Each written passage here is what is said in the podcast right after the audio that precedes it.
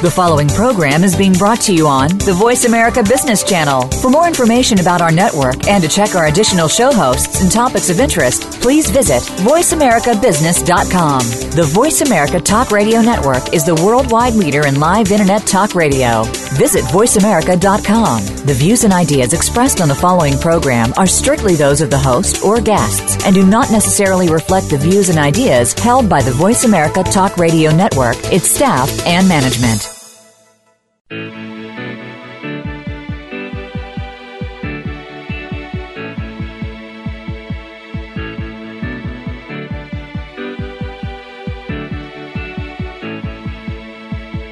hour of the Costa Report is brought to you by Tableau Software and Dole Food Company. Welcome to the Costa Report. I'm Rebecca Costa, and thank you for joining me for another two hours of Straight Talk Radio.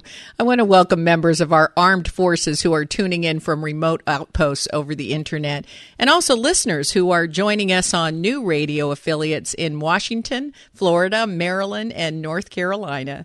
Thank you for being with us. In just a moment, Commissioner for the Federal Communications Commission, Ms. Mignon Clyburn, will be joining us to talk about how the FCC has acted to protect equal access to the Internet and about the future of AM and FM radio. But before Ms. Clyburn joins us, as is my custom each week, let me tell you a little about her background. Mignon Clyburn received her degree from the University of South Carolina in banking, finance, and economics. Her first career stop was journalism. She went to work in the family's publishing business in Charleston, where she rose to become the publisher and general manager of the Coastal Times. In 1998, Clyburn became a representative of the South Carolina Public Service Commission, where she served as chair between 2004 and 2000, uh, between 2002 and 2004. Following 11 years on the PSC, Clyburn was nominated in 2000 by President Obama to become a commissioner on the Federal Communications Commission. In 2013, she was asked to serve as acting chairperson of the FCC in the interim between the departure of Jenna, uh, Jenna Chowsky and the confirmation of Tom Wheeler. Whereas others may have looked at the temporary appointment as an opportunity to lay low until the new chairperson took charge, Clyburn was determined to keep the FCC moving forward. She opened new blocks of the wireless spectrum, tackled technical issues between AT&T and small carriers, closed one of the largest telecom transactions in U.S. history, and overhauled regulations governing AM radio. Most recently, Clyburn has been an advocate for net neutrality, and we're going to hear more about the controversy surrounding access to the internet later in today's program. It's my pleasure to welcome to the Costa Report Women's History Month honoree and FCC Commissioner, Miss Mignon Clyburn. Welcome to the program, Commissioner. Thank you very much. It's my pleasure to join you, Miss Costa. Now, uh, not, a lot of us don't know what the FCC actually does. So I thought that maybe we could ease into the issue of net neutrality, but by starting with what is the FCC actually responsible for? The FCC is an agency that was established by Congress in 1934 to, in essence, regulate the airwaves. Uh, if there's something that emits a signal through radio, your television, um, satellite, uh, cable, we have some type of authority over, uh, again, broadcast uh, medium. Uh, so the FCC is one of the most significant agencies that a lot of people have never heard of. A lot of people talk about us when it comes to controversy, say like a wardrobe malfunction on television, and um, they wonder what type of fine we may levy. But the scope and the significance of this agency is more than that. It is responsible for one sixth of our nation's economy, which is basically the fundamental underpinning of the communications industry. Just think about it. There's nothing we can do, nothing you can do um, in terms of business and personal life that does not require a, a, communications underpinning. So the FCC is one of the most significant government agencies that a lot of people do not speak about until uh, sometimes there's an incident that um, um, warrant some some attention and, and, and in some cases some fines to be honest with you well you're absolutely right it's one of those agencies that just uh, keeps doing their job but is primarily in the background and now one of the charters of the fcc is to make certain the infrastructure and the pathways for communications by uh, cell phone, computer, radio, television, landlines are accessible to everyone and put to their highest use. Is that right? It is absolutely correct. What we recognize and what Congress so aptly recognized is that markets are essential and that we should be supporters and enablers of innovation and investment. But markets are not perfect. And this is why you have an agency like the FCC that it's a sort of a backstop, so to speak, of efficiencies uh, when it comes to provisioning of service, provisioning of opportunities, investments, and again, the, the lifeblood of uh, business and opportunities uh, and, and free speech uh, in this nation. So, as you point out, uh, and I, I, think all of us can agree, it, it's impossible to function without the internet these days. And, and as streaming content of very large users, uh, like a Netflix or a Hulu, for example, that gets larger and it begins using up more and more internet bandwidth. Well, that leaves an increasingly narrow, narrower slice for the rest of us to use, which by definition means congestion and slower internet service. So, is that the problem the FCC was trying to head off with net neutrality? Well, it's, it's much, much broader than that. Mm-hmm. What we recognize is that this is an incredible platform that has been an enabler for opportunity and investment here and around the globe what the open internet is, uh, what, what this is, what broadband is, is a reflection of the free market at its best. It enables all of us, no matter where we are from, no matter what our abilities or capacity, no matter how rich or how poor. I like to see, say whether or not you uh, live off of Main Street or work on Wall Street, that you have an opportunity to create a business, to uh, share your points of view, to be a part of the American experience. And that is what we were attempting, are, and will continue to preserve and highlight uh, with this order. So, in order to be a part of the U.S. economy, you've got to have internet access. Uh, how else could you do it? I, I agree uh, that um, you cannot function um, in, in our society. You cannot have access to some of the most basic services. If you go uh, to a few key states in this nation, even to apply for government assistance, you have to have an online connection. You can you, you cannot function in today's society without broadband, without connectivity. But the fact of the matter is, Ms. Costa, is that almost one third of our citizens do not have broadband at home. And the reason why uh, this, the, open internet proceeding and our continued investment and providing opportunities for investment in broadband is so important is that we recognize that and we also recognize that there are markets where there are uh, gaps, uh, that there is not universal access, and this is why um, this is so important to enable us to continue to close those digital divides in this nation to ensure that every American has the opportunity to fully engage in the American experience and the American way of life and opportunities. So, this explains why the FCC views the internet as a uh, as a public utility. It's it's a necessary part of modern existence. Let's not pretend that it isn't. Uh, we've got health records going digital. We've got bank transactions going digital. You want to apply for a to rent a house, you got to fill out an application on the internet. Um, um, this is the modern day telephone. It, is how we communicate today. Uh, you did you mentioned telephone, and I chuckle because if you've got children or children in your life under a certain age, they do not use voice. Uh, they might have a, a, a phone, um, but they communicate with you in different ways. Um, you, you you you might forget what their voices sound like. You know, they're going to text they're going to forward, they're going to download, they're going to do all of these things that require connectivity. And this is why it's so important that this is an essential service. But I want to make clear what we did and did not do um, in February. What we did was say that your internet access service, that retail broadband, we classified that as a telecommunication uh, service not your online applications and the like. There is no regulatory engagement there. And this is what, you know, some of, uh, you know, in terms of the myths um, and um, you know some of the um, incorrect information about exactly what we did. We did recognize what you said, though, that these are essential services and access to that is clearly important. Now, I'm going to stop you there because we have to take our first break here. We're on a hard clock. But when we come back, I do want to ask you about some of the objections because, you know, based on what you and I have talked about, uh, what could possibly be the objection to giving everyone equal access to the internet? But I know there were some, so we'll talk about that on the other side of the break. You're listening to the Thanks. Costa Report.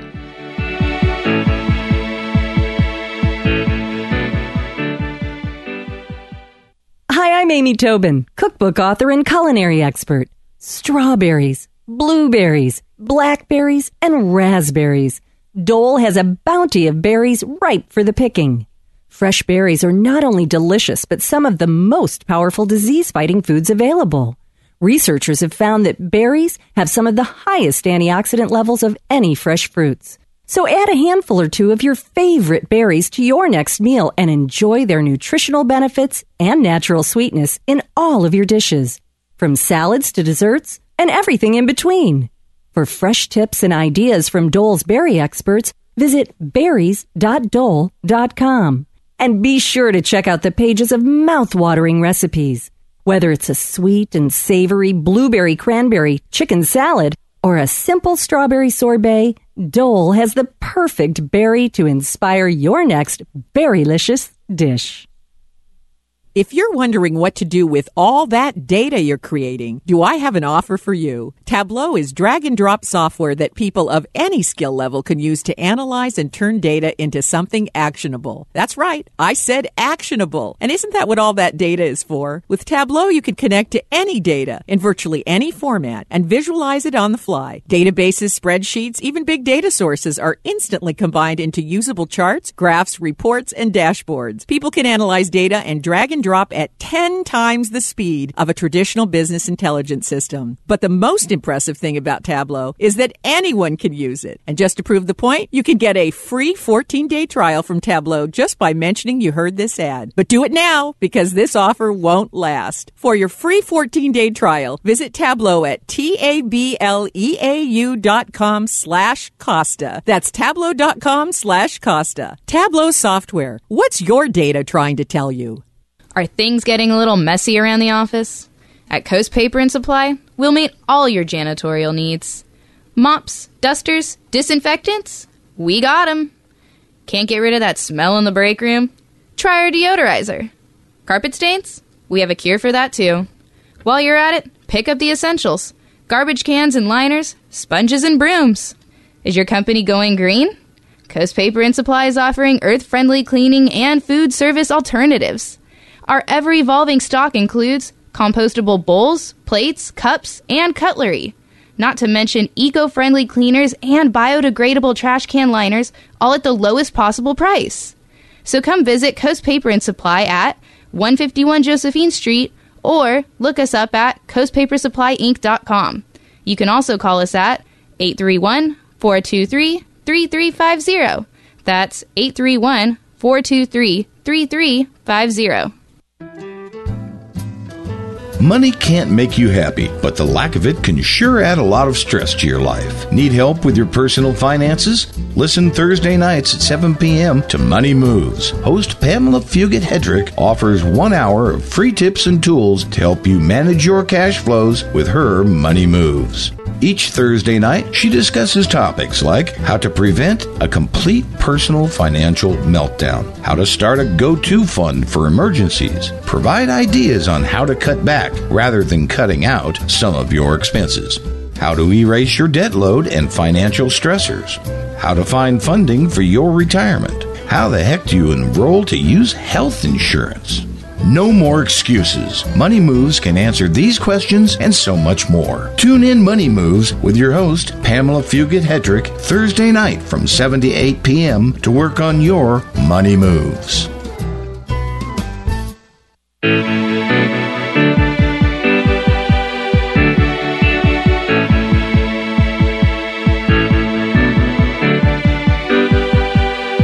Back to the Costa Report. I'm Rebecca Costa, and my guest today is FCC Commissioner Mignon Clyburn.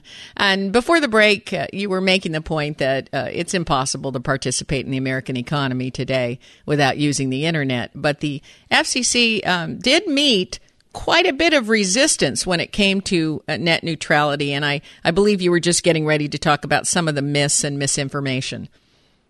Right. Uh, what we did, again, was make sure that the public recognizes uh, that their experience, just listening to you, you mentioned earlier that many of your listeners are online. We want to make sure that their experience is seamless, that no one, no provider is able to slow, you know, make slower or faster, um, you know, their type of um, experience. That no individual or no company can prioritize or, or pay someone to have a faster or more robust experience than them.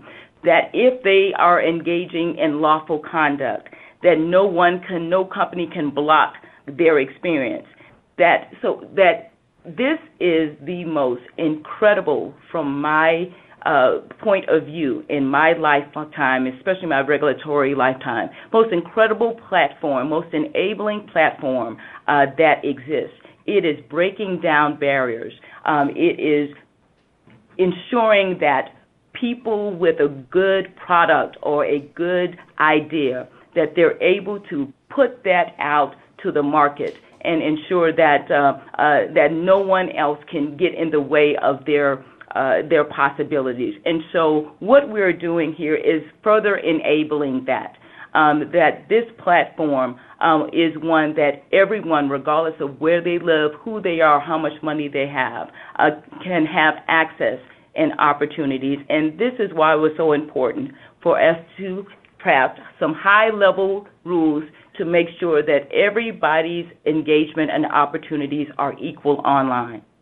Well, so let me uh, talk a little bit about the objections because you know I like to give both sides of the argument yes. here on this program and you've demonstrated throughout your career that you're an advocate of robust competition in the marketplace um, but you've also made it clear that if the market's not addressing the real consumer need then targeted, very very focused government actions may be needed. So so let me ask you this: why why wouldn't competition amongst the service providers eventually resolve access, bandwidth, and speed issues? Because clearly, um, if that were working, then we, then we didn't wouldn't need net neutrality. Well, one of the things that we have been seeing, especially lately in the mobile space, is there has been some accusations about preferential treatment. Uh, that there have been individuals who said, when I am online, feels like things are slowed down. Mm-hmm. Um, when I am online, it feels like you know my experience is less than robust. And what we have found in a hand, in some cases, and we have um, had some judgments in this, um, and have found um, cause in a couple of cases that they were right, that their experience was impacted negatively uh, by a provider. So, what we are doing in this particular case is saying no. No to the provider that they cannot block, they cannot slow down traffic, and they cannot be the gatekeepers um, for um, you know access. They cannot limit competition. They can't um, uh, limit your ability to um, to be the best that you can be online. They cannot uh, limit um, this experience for you. So, um, what we are doing here is answering the call of about 4 million people who weighed into the FCC to say they want their experience to be equal. They want their experience to be robust, that they want a platform uh, that is reflective of the American experience and our ideals, that as freedom of speech and expression and freedom to uh, for uh, more opportunities um, in this space. And this is what um, this platform uh, enables, and this is what um, you know these rules are um, are set to um, to uh, reinforce. Yeah, you know I, this is not a exact parallel, but when people ask me why I am in favor of net neutrality, I tell them, well, how would you like it if when you turned on the lights in your house, sometimes you had electricity, sometimes you had a brownout, just a little bit of electricity, and sometimes you had a lot depending on how much the biggest customer of the utility wanted to use at that particular moment. I mean, you wouldn't Absolutely. put you wouldn't put up with that for a moment if you didn't. You know, we we turn on the lights. We expect there to be power. We don't expect there to be sometimes power, no power, a little power. And we wouldn't put up with that at all. And I don't believe we should put up with it with the internet or phone service or vital services. But there are some people that are wondering whether net neutrality might be the first step toward Lifeline internet service, you know, similar to the Lifeline telephone service. You, you mentioned that there's a number of people that do not have broadband access. Um, is part of the FCC's charter to get that access pushed out into those those more remote areas so that everyone has access similar to the Lifeline telephone program?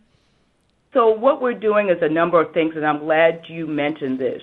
We have universal service programs. One in particular goes to the heart of the infrastructure uh, side of the um, house in terms of investment uh, in those areas where the market will not necessarily go. But Yeah. what's happening? You know, people and companies will go are going to go to the places where they make the most money. Um, that is just you know standard, uh, you know, basic um, economics. But what we have seen and what we know is that when it comes to communications, when it comes to technology and opportunities, everyone in this nation should benefit. You should not be penalized for living in a low density community. And so the FCC said, wait a minute, we're going to establish a universal service program that will make sure that a company will have an economic incentive to invest, to build, to build, to enable an infrastructure that will allow you to be the best that you can be, that will allow your neighbor, your communities to reinvest in in itself. Communities need this type of infrastructure. It is as important as water and roads. The, the communications and technology and the internet um, is vital for the next series of steps in terms of our economic and professional evolution. And this is why it's so important that we are taking a very prominent role in ensuring that that investment occurs, particularly in areas where it will not. Now, the one thing you mentioned is the Lifeline program, and that is a program right now that's on the adoption side of the house. Because we could talk about all of the infrastructure and investment, and all of that's important. But if people are not able to adopt, if people are not able to sign on because of economic hardships, then we only have uh, uh, cured one side of the house. So we have a lifeline program that is targeted, that is means tested, that is looking at closing the information gap for those who are unable to afford right now basic phone service. But you and I talked about how we communicate today. And voice only is not enough. So what we are going to be talking about this summer um, with an item that will circulate, what we call an, a notice of proposed rulemaking that we'll talk about later, is how we close that gap. Well, we're going to take another short break, but uh, stay right where you are. We'll be right back with more from Commissioner Mignon Clyburn to hear about lifeline types of services for the internet and how important it is to leave no American behind. You're listening to the Costa Report.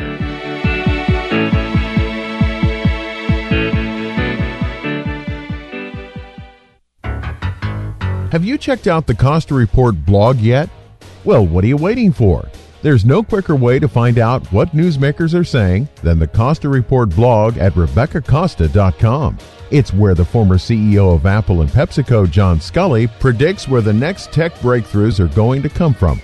And also where Trent Lott explains why a GOP reversal of the Senate nuclear option will signal real change in our nation's capital. And the Costa Report blog is where you'll discover why Alan Dershowitz is worried that ISIS is adopting Hamas like tactics. You'll find all this and more at the Costa Report blog. A new blog is posted every week, and they're short, pithy, and tell the unvarnished truth. Just go to RebeccaCosta.com to get the latest blog. That's RebeccaCosta.com. And while you're there, be sure to register for updates and breaking news. The Costa Report blog, bringing you the news the big networks don't and won't. Did you know that May is National Get Caught Reading Month? Hello, I'm Rebecca Souze from the Friends of the Santa Cruz Public Library. Please join us for our annual spring book sale this Saturday, May 16th from 11 to 4 p.m. at the Downtown Library. We have thousands of novels, children's books, media, and everything in between. Most are only $1 to $3. So join us this Saturday, May 16th, 11 to 4 p.m. at the downtown Santa Cruz Library parking lot. See you there. Hi, registered pharmacist Ben Fuchs here. I've been studying healthy bodies for 35 years, and what I've got to tell you may shock and surprise you, but if you listen up, it may change your life. The symptoms of PCOS, which stands for polycystic ovarian syndrome, are caused by the many cysts which produce lots of both male and female hormones. Excessive production of female hormones are associated with bad periods, sometimes no periods, bloating, weight gain, obesity, moodiness, sluggishness, while the excessive male hormones she produces can cause oily skin, acne, sometimes hair on the chest and back, thinning hair on the head. The hormones secreting cysts are themselves associated with insulin and blood sugar, and most PCOS PCOS patients have oftentimes undiagnosed pre-diabetic signs. That means PCOS needs to be first treated as a sugar processing problem. And secondly, PCOS patients who usually have underlying digestive problems are going to want to look here too. PCOS patients should focus especially on fat malabsorption, gallbladder and liver health issues, as well as the health of the intestine. Vitamin C is helpful for all hormone health issues, and you want to make sure you're getting fatty vitamins too, especially vitamins E and A. Lecithin granules with fatty meals can support fat metabolism, and it wouldn't be a bad idea to finish off all meals with a little apple cider vinegar, which can stimulate the secretion of fat digestive enzymes from the pancreas. Probiotics can be helpful, as can supplemental bile salts and digestive enzymes. Think zinc important for balancing hormones, and selenium, which has a stabilizing effect on estrogen. Some women can get relief by using progesterone cream. Pharmacist Ben here, urging you to go to kscohealth.com to order Beyond Tangy Tangerine, the Healthy Start Pack, and other nutritional supplements that I personally use and recommend. You can purchase these premium quality products at wholesale prices online at kscohealth.com. That's kscohealth.com. I'm the pharmacist that believes that staying healthy and strong is not only about medicine, it's about giving your body the raw materials it needs to do its work. Go to kscohealth.com. Make sure you check out the cool videos too at kscohealth.com. That's kscohealth.com. Join me for It's a Question of Balance with Ruth Copland Saturday evening 8 till 10. My in depth arts interview is with indie rap icon Murs, talking about his life, art, and new album, Have a Nice Life. And I go out and about for questions that matter to interview people on the street about this week's topic. Join me Saturday evening 8 to 10 on AM 1080 or ksco.com live stream.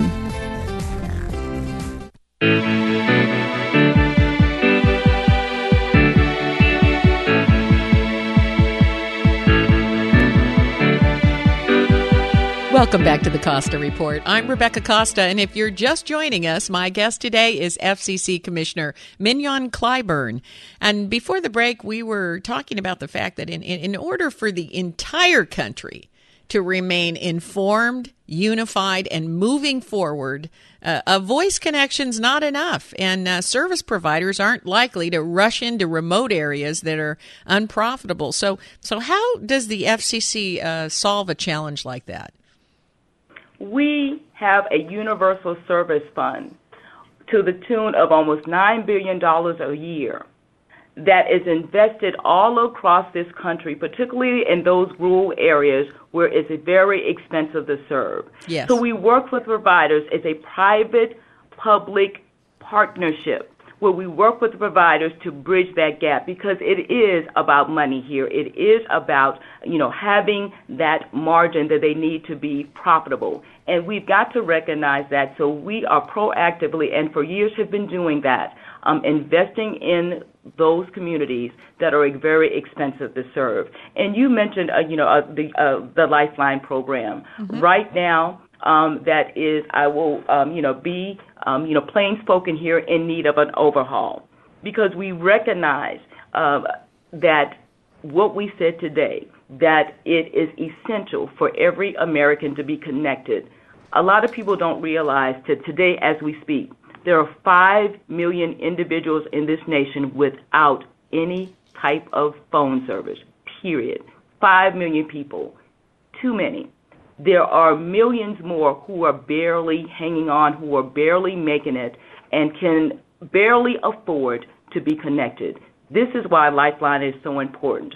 There are about 12 million people who are participating in this program, and it's making a difference every day. It's making a difference in terms of them being able to find a job.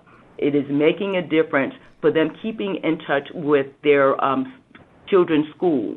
It is making a difference with them in terms of health care.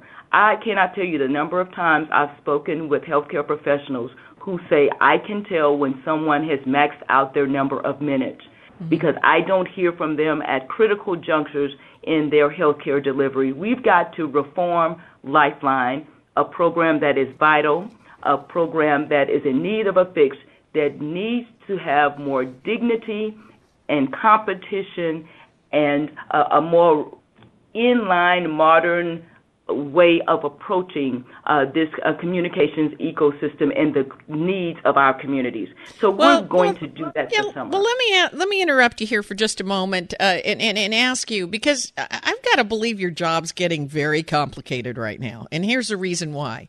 Because as much as I am in favor of a lifeline service for voice, if you mm-hmm. if you do a lifeline service for the internet, you don't need the voice component because you can do phone, you can do Skype over the internet. So well, it, it kind of like there's almost like a uh, I, I don't know. Do you have a sense or sort of a duplication going on? So I am looking at this like as a harmonization. I think is the better word because what we're look at how you you and I who are very fortunate um, how we communicate, how we use particularly our mobile phone. We use it in a multiplicity of ways. We don't necessarily right. spend a lot of time talking. We spend time texting as well as accessing over the internet. Why should that experience be different for anyone regardless of income. That's so right, but why not leapfrog at, voice? Why not leapfrog voice and go straight to internet phone access, internet Skype access? Just go straight to the internet. Well, why are we why are we focused on voice? we are, but we don't want to eliminate voice because when you're dialing 911, there needs to be, you know, a, a, a voice component to your experience. When you're gotcha. calling your child's, um, you know, your school, there needs to be a voice, a, a capability um, to that device.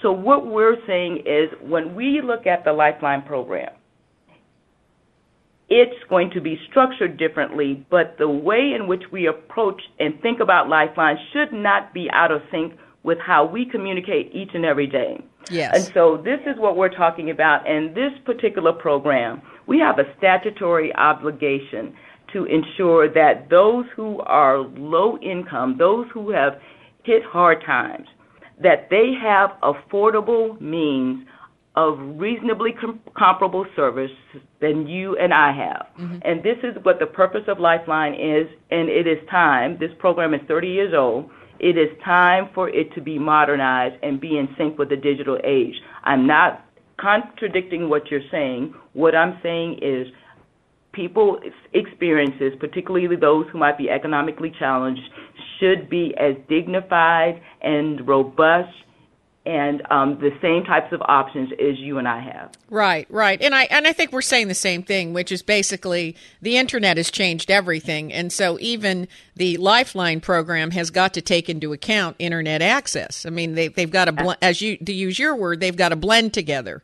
Uh, and, and if they don't, you know, one is just uh, going to be uh, irrelevant. Uh, so the, you, I have to believe the FCC's job is complicated these days because the internet literally is moving into television, AM, FM radio, the vo- voice infrastructure. You know, there's not an aspect Absolutely. that it's not touching, and when it touches it, it overlaps it, and and and then so that means every program you have has got to really be looked at now um, as a multifaceted program, and how does it uh, dovetail in with your internet uh, programs? Now I'm going to switch gears here for just okay. just a moment because I want to talk about radio for a second.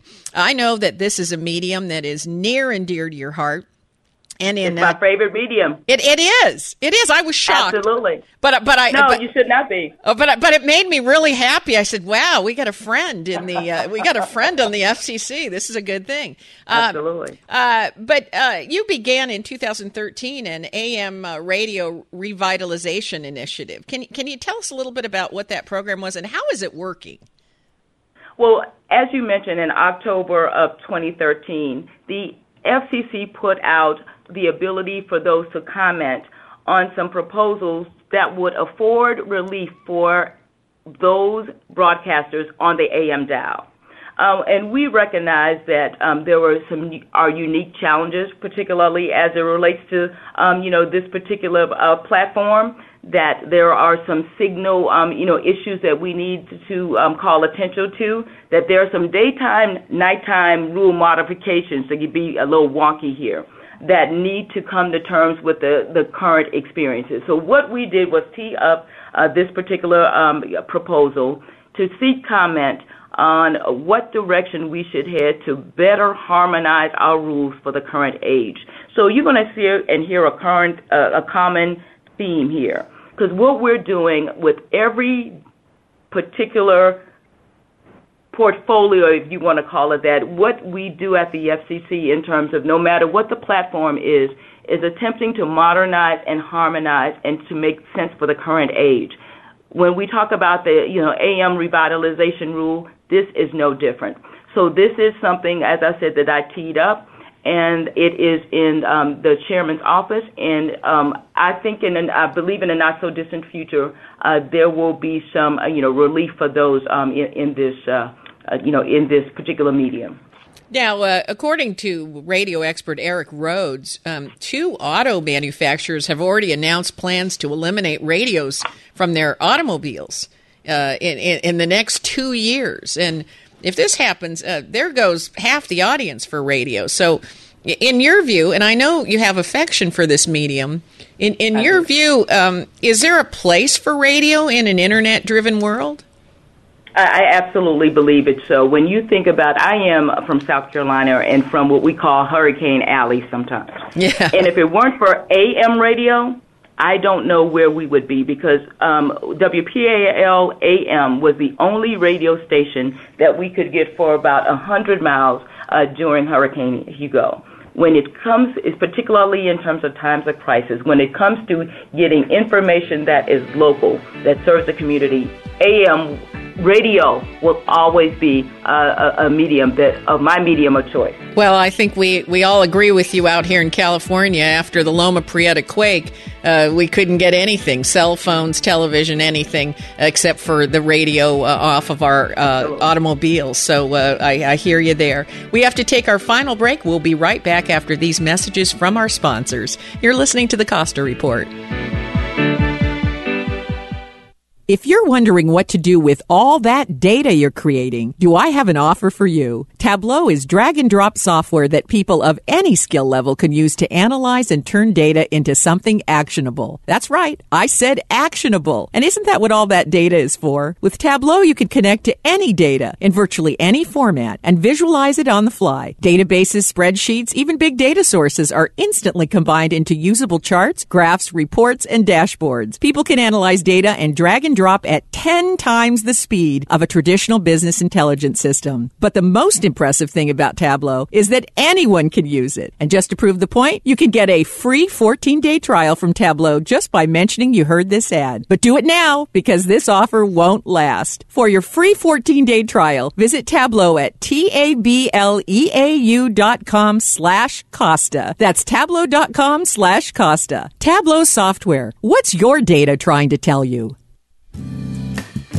Now, if you've been listening to the Costa Report, you know that I'm a big fan of wines by Caraccioli Cellars. And today I'm here with Scott Caraccioli, who's one of the brains behind the most memorable wines money can buy. So I have a question for you. How did your family get into the wine business? Um, you know, 2006, my father, his brother, and uncle were really playing with the idea of planting a vineyard, and planting a vineyard turned into making a bottle, turned into making sparkling wine when um, Michelle came into into the picture. So it was really kind of an organic situation, us being in agriculture in the Salinas Valley, and then the extension of that went to grapes, and here we are today.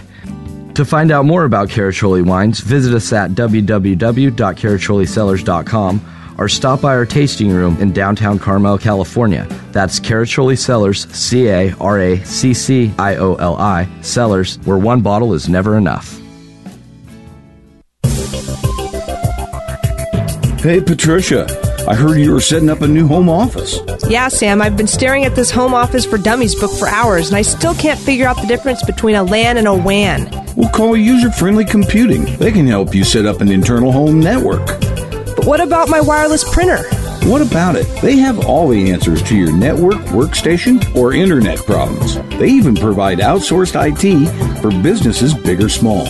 User friendly computing provides professional guidance to you for new computer purchases or network configurations. They also provide on site professional support to your staff for everyday computer and network issues. User friendly computing is locally owned at 505 River Street across from the Gateway Plaza. Or you can give them a call at 831 423 9653. That's 831 423 9653. Hi, this is Jim Bohannon, host of America in the Morning. Every morning from 5 till 6, our group of correspondents bring you breaking news from across America and around the world. So don't miss America in the Morning from 5 till 6 a.m. with the news you need to start your day. Then Rosie and the gang get you off to work with Good Morning Monterey Bay from 6 till 9 a.m. on KSCO AM 1080 Santa Cruz. It's always open house at the Mike Young Real Estate Hour, and you are always invited to walk right in and join the discussion. Hello, I am Mike Young, and I love talking real estate with all the experts and with you. So get a jump on the real estate weekend every Friday, 7 p.m. on the Mike Young Real Estate Hour, right here on Listen and Be Heard Radio KSCO. The Mike Young Real Estate Hour is brought to you by Thunderbird Real Estate, Real People Selling Real Estate, by Rick Williams at American Pacific Mortgage, and by Steve Manville at Farmers Insurance. Friday at 7. See you then.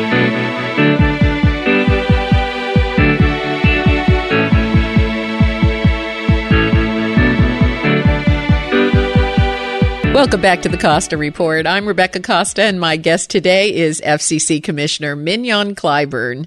Now, now, I know one of your hot buttons has been to encourage more diversity in ownership of radio stations so that there'll be more diversity in programming. So tell us a little bit about that. Are, is this is the content on uh, AM radio too similar from station to station these days? Well, I, I won't comment on the content side of it, but the opportunity. Oh, go ahead. oh, go go ahead. Why?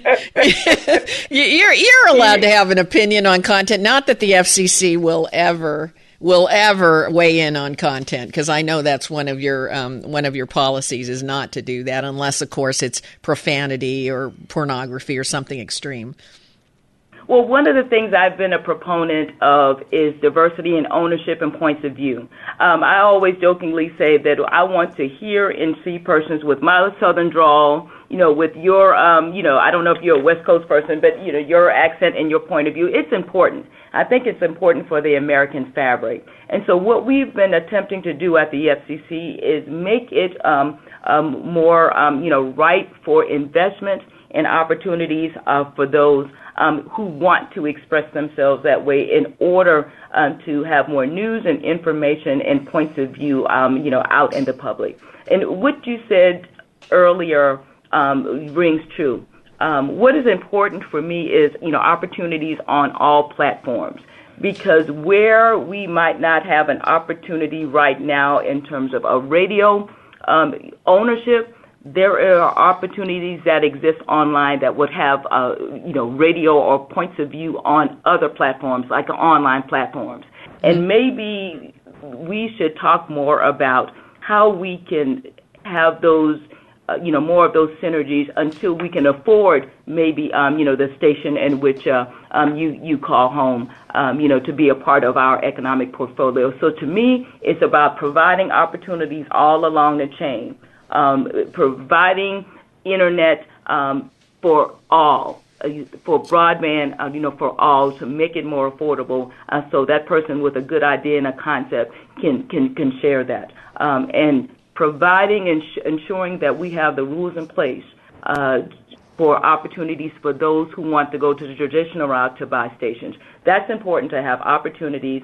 All of that, I hope, um, will continue uh, to fuel different points of view and um, I know the American experience will be further enriched um, uh, by those by those methods and and, and, opportunities. Well, I, I agree with you. I, I think there's too much similar programming, and that's part of what's hurt uh, AM radio in particular. I can't speak to A- FM radio, but uh, the talk radio stations, it's it's just you know you, you, hear a different voice, but the same point of view day in and day out, uh, and uh, you know a lot of haters and a lot of uh, folks that are you know just whipping up um, polarization in the country. And and the the good news is is that you know our syndication has been uh, spreading pretty rapidly. And I'm I'm a post partisan kind of person. I, I really don't mm-hmm. care about the left or right. I just want to fix problems. Um, but but that that shows me people are getting kind of tired of that steady diet. So I have you know I have great hope for AM radio. I think if they start changing their content and they introduce a little more diversity of point of view, a little more cultural diversity as well. Uh, some of these stations now that are not doing well financially, maybe they, they need to um, uh, be passed on, right? Uh, to and, and to what, and, different what, points of view. Absolutely, and what I hope this revitalization um, uh, notice will bring is the opportunity for those to have common sense rules in place that will be enablers for those opportunities to make sure that it will fuel that that sound quality. Some people point to AM particularly that the sound quality is not quite there. There are some technologies that we hope to be, um, you know, helping to further facilitate that will make that sound equalization a reality. And AM right now is a, a, a more ex- less expensive um, pathway to ownership, and all of these things I think will you know work together to to to to help with that type of diversity of of, of ownership and points of view. And um, and you and I are on the same page. I will uh, gladly say to you, um, from an opinion point of view, that you and I are on the same page as it relates to that. Ab- absolutely. And, you know, as you point out, people can start a show or a program on internet radio uh, very inexpensively uh, and very accessibly. They can, you know, they can put a podcast up. They can uh, go out on YouTube and upload. Um, these, you know, the cost of being able to do that is really coming down to the cost of owning a cell phone, right? And buying cell phone service. Now, I don't want to act like everybody can do that because, you know, that's not true. People can't, some people can't afford a cell phone or cell phone service right now. But, but it's gotten, it keeps coming down. And that's what gives me great hope that the diversity of content, you go on YouTube now and you can find anything right? Um, and we didn't have that before. So I love that that the internet has opened up opportunity, and I believe, and I have been pro net neutrality from day one. And I get, believe me, I'm here in Silicon Valley, so I get a lot of heat for this. But I'm going right. to say that when you've got something that has opened up opportunity like like the internet has, you have to protect that. You, you have to protect and I, it. And I believe the FCC did the right thing in this case and I appreciate that, and I agree with you that the, this is the vehicle for opportunity, and not only for opportunity, um, you know, in the in, in the new sense, but in the legacy sense. And what I mean by that is, I can't tell you the number of people, particularly with a a, a playwright um, a, a, that I met named Issa Rae from the West Coast, um, who produced her own show online, and now she's getting picked up by HBO and and so this is what I mean about having these different platforms because the sky is literally the limit in terms of where it leads to next in terms of opportunities on legacy platforms as well as um, you, these um, new technological and not seen yet um, uh, you know platforms that um, we're waiting to uh, to take part in. So it, it's it's incredible, and um, I I am with you that I know we did the right thing in terms of um, our open internet decision. We will defend it, um, you know, uh, when it's uh, time to do so. And um, the courts, um, you know, put a schedule uh, in place. And uh, uh, we are looking forward um, to continue to realize uh, the benefits of an open and robust platform, freedom of speech, absolutely, and, you know, freedom I, of opportunity. I, I, think you're absolutely right that it's going to be interesting as the service providers begin to challenge that. Um, they're they've got deep pockets. They got smart smart lawyers. Uh, it'll be very interesting to watch the case as it moves forward. Unfortunately, that is all the time that we've got left. But before we say goodbye, I, I do want to take this opportunity to thank you for your service to our country. Thank you, Miss Clyburn, for taking time to be with us today. It has been my pleasure to join you. If your station is leaving us after the first hour and you have a question or comment to make about our interview with Mignon Clyburn, you can email me at RebeccaCosta.com or drop me a note on Facebook, Twitter, LinkedIn. I'm all over the internet. And if you missed the full interview with Miss Clyburn today or any of our other previous guests, remember you can download episodes of the Costa Report from our website at RebeccaCosta.com and also Apple iTunes, Podbean, and YouTube. And don't forget, you'll also find our weekly radio blog at RebeccaCosta.com. The web address is easy to remember, folks. It's it's my what, what's terrific about that blog is that it, it captures what a guest had to say in a few short paragraphs. So if you ever have to miss a program, you can still stay in the know by going to RebeccaCosta.com and grabbing the blog. And before we wind up the first hour here, let me take a moment to thank listeners who have ordered their autographed copy of The Watchman's Rattle from our internet site. A number of you have ordered the book as a graduation gift. And and that is about the highest compliment you can pay us because uh, in the next few weeks the future of our country and the world are graduating and the Watchman's Rattle offers those graduates an opportunity to approach our problems very differently than we have in the past and and in doing so avoid the gridlock and instability and consternation that we're now facing. So if you know a young person who's graduating and who wants to make a difference in the world, please take a moment to order a copy of The Watchman's Rattle for them with a custom dedication inside from me. Uh, you'll be doing two good turns, actually, because 100% of the proceeds from book sales go toward keeping interviews like the one you heard today on the air. The Costa Report is self supporting and beholding to no special interest group, no sponsor company, no big network, no individual that allows us to remain entirely independent and bring you the kind of unbiased, in depth reporting that uh, you used to be able to count on the media to deliver. My guest next week is the CEO of AeroMobil. Yuri Vaculik, who plans on introducing the first flying car in the next 24 months. Are we ready for a flying car? Find out when Yuri Vaculik joins us next week on the only news program that puts policy ahead of politics. Now, stay tuned for the second hour of Straight Talk Radio. You're listening to the Costa Report.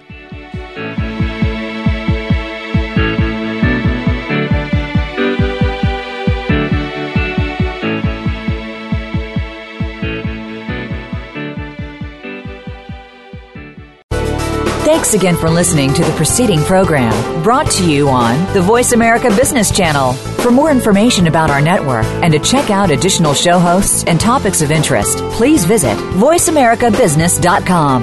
The Voice America Talk Radio Network is the worldwide leader in live Internet talk radio. Visit voiceamerica.com. The views and ideas expressed on the preceding program are strictly those of the host or guests and do not necessarily reflect the views and ideas held by the Voice America Talk Radio Network, its staff, and management.